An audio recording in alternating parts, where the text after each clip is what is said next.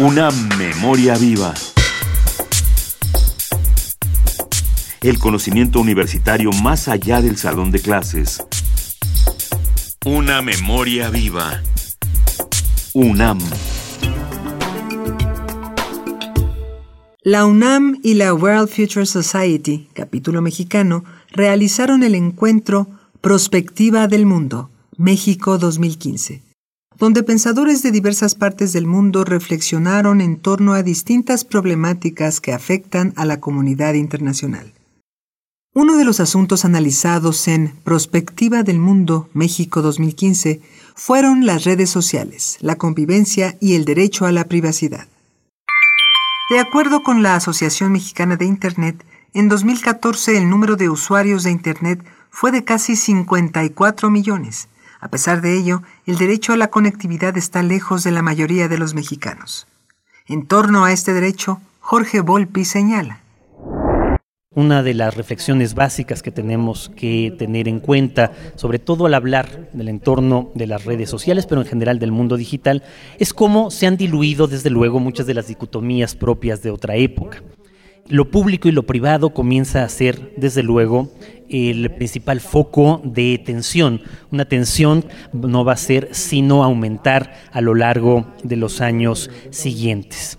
Una tensión que tiene que ver también de manera muy principal con que las empresas que dan los servicios tanto de Internet como de las redes sociales son, en primera instancia, empresas privadas, en segunda, empresas multinacionales, con lo cual nos enfrentamos de pronto a que el nuevo espacio público está basado en empresas privadas y al mismo tiempo globales, reguladas por tanto o no, tanto por legislaciones precisas de cada país como por la todavía relativa ausencia de una legislación global al respecto.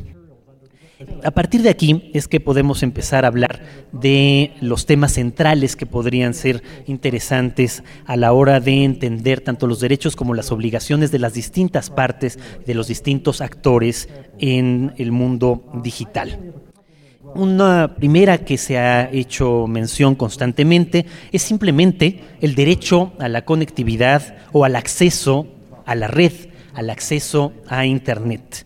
Este derecho, que en muchas partes se considera ya así, pero que sobre todo mantiene todavía este estatus muy lejano en la mayor parte del mundo, es una aspiración constante de numerosos activistas. La idea de que en efecto sí, vivimos una transformación digital, pero una transformación digital que afecta solo todavía un porcentaje relativamente pequeño de la población, con lo cual esa brecha digital sigue siendo sumamente amplia, tanto entre aquellos que tienen acceso a eh, Internet y a todo lo que ello conlleva, como a la posibilidad siquiera de tener acceso y saber cómo utilizar los distintos eh, ventajas que ofrece la red. Este sería uno de los primeros derechos, desde luego, a debatir, una de las obligaciones, por lo tanto, estatales de garantizar este derecho a la acceso a Internet. En segundo lugar, un tema ampliamente, muy ampliamente debatido a lo largo de los últimos años, la llamada neutralidad de la red.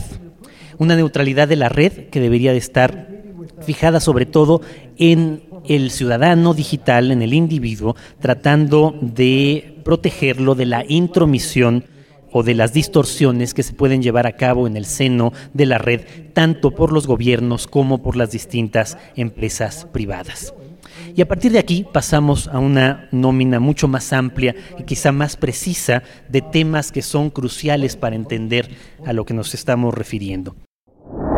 Jorge Volpi es escritor, abogado, maestro en letras mexicanas y doctor en filología hispánica.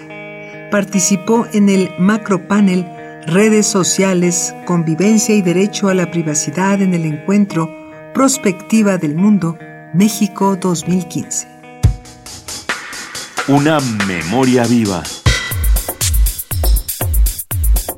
El conocimiento universitario más allá del salón de clases. Una memoria viva. UNAM.